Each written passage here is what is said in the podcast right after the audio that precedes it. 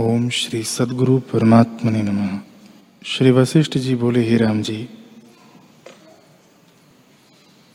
प्रथम यह विचार करे कि रक्त मांस और अस्थि से बना जो शरीर है, उसमें मैं क्या वस्तु हूँ?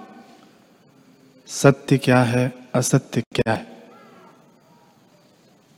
इस विचार से जिसका अभाव होता है, वह असत्य है, और जिसका अभाव नहीं होता वह सत्य है। फिर अन्वय व्यतिरेक से विचारे।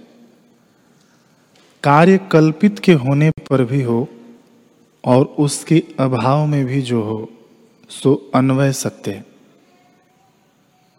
देहादिक के भाव में भी जो आत्मा का अधिष्ठान है और इनके अभाव में भी निरुपाधि सिद्ध है, वह सत्य है। और देहादिक व्यतिरेक असत्य है। हे राम जी, ऐसे विचार कर आत्म तत्व का अभ्यास करे और असत्य देहादिक से वैराग्य करे। तब निश्चय ही अविद्यालीन हो जाती है, क्योंकि वह वास्तव नहीं, असत रूप है।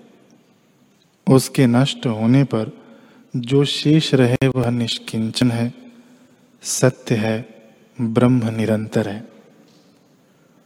वह तत्व वस्तु ग्रहण करने योग्य है। हे राम जी, ऐसे विचार करने से अविद्या नष्ट हो जाती है। जैसे ऊख का रस जब जीवा से लगता है, तब अवश्य स्वाद आता है। वैसे ही आत्मविचार से अविद्या अवश्य नष्ट हो जाती है।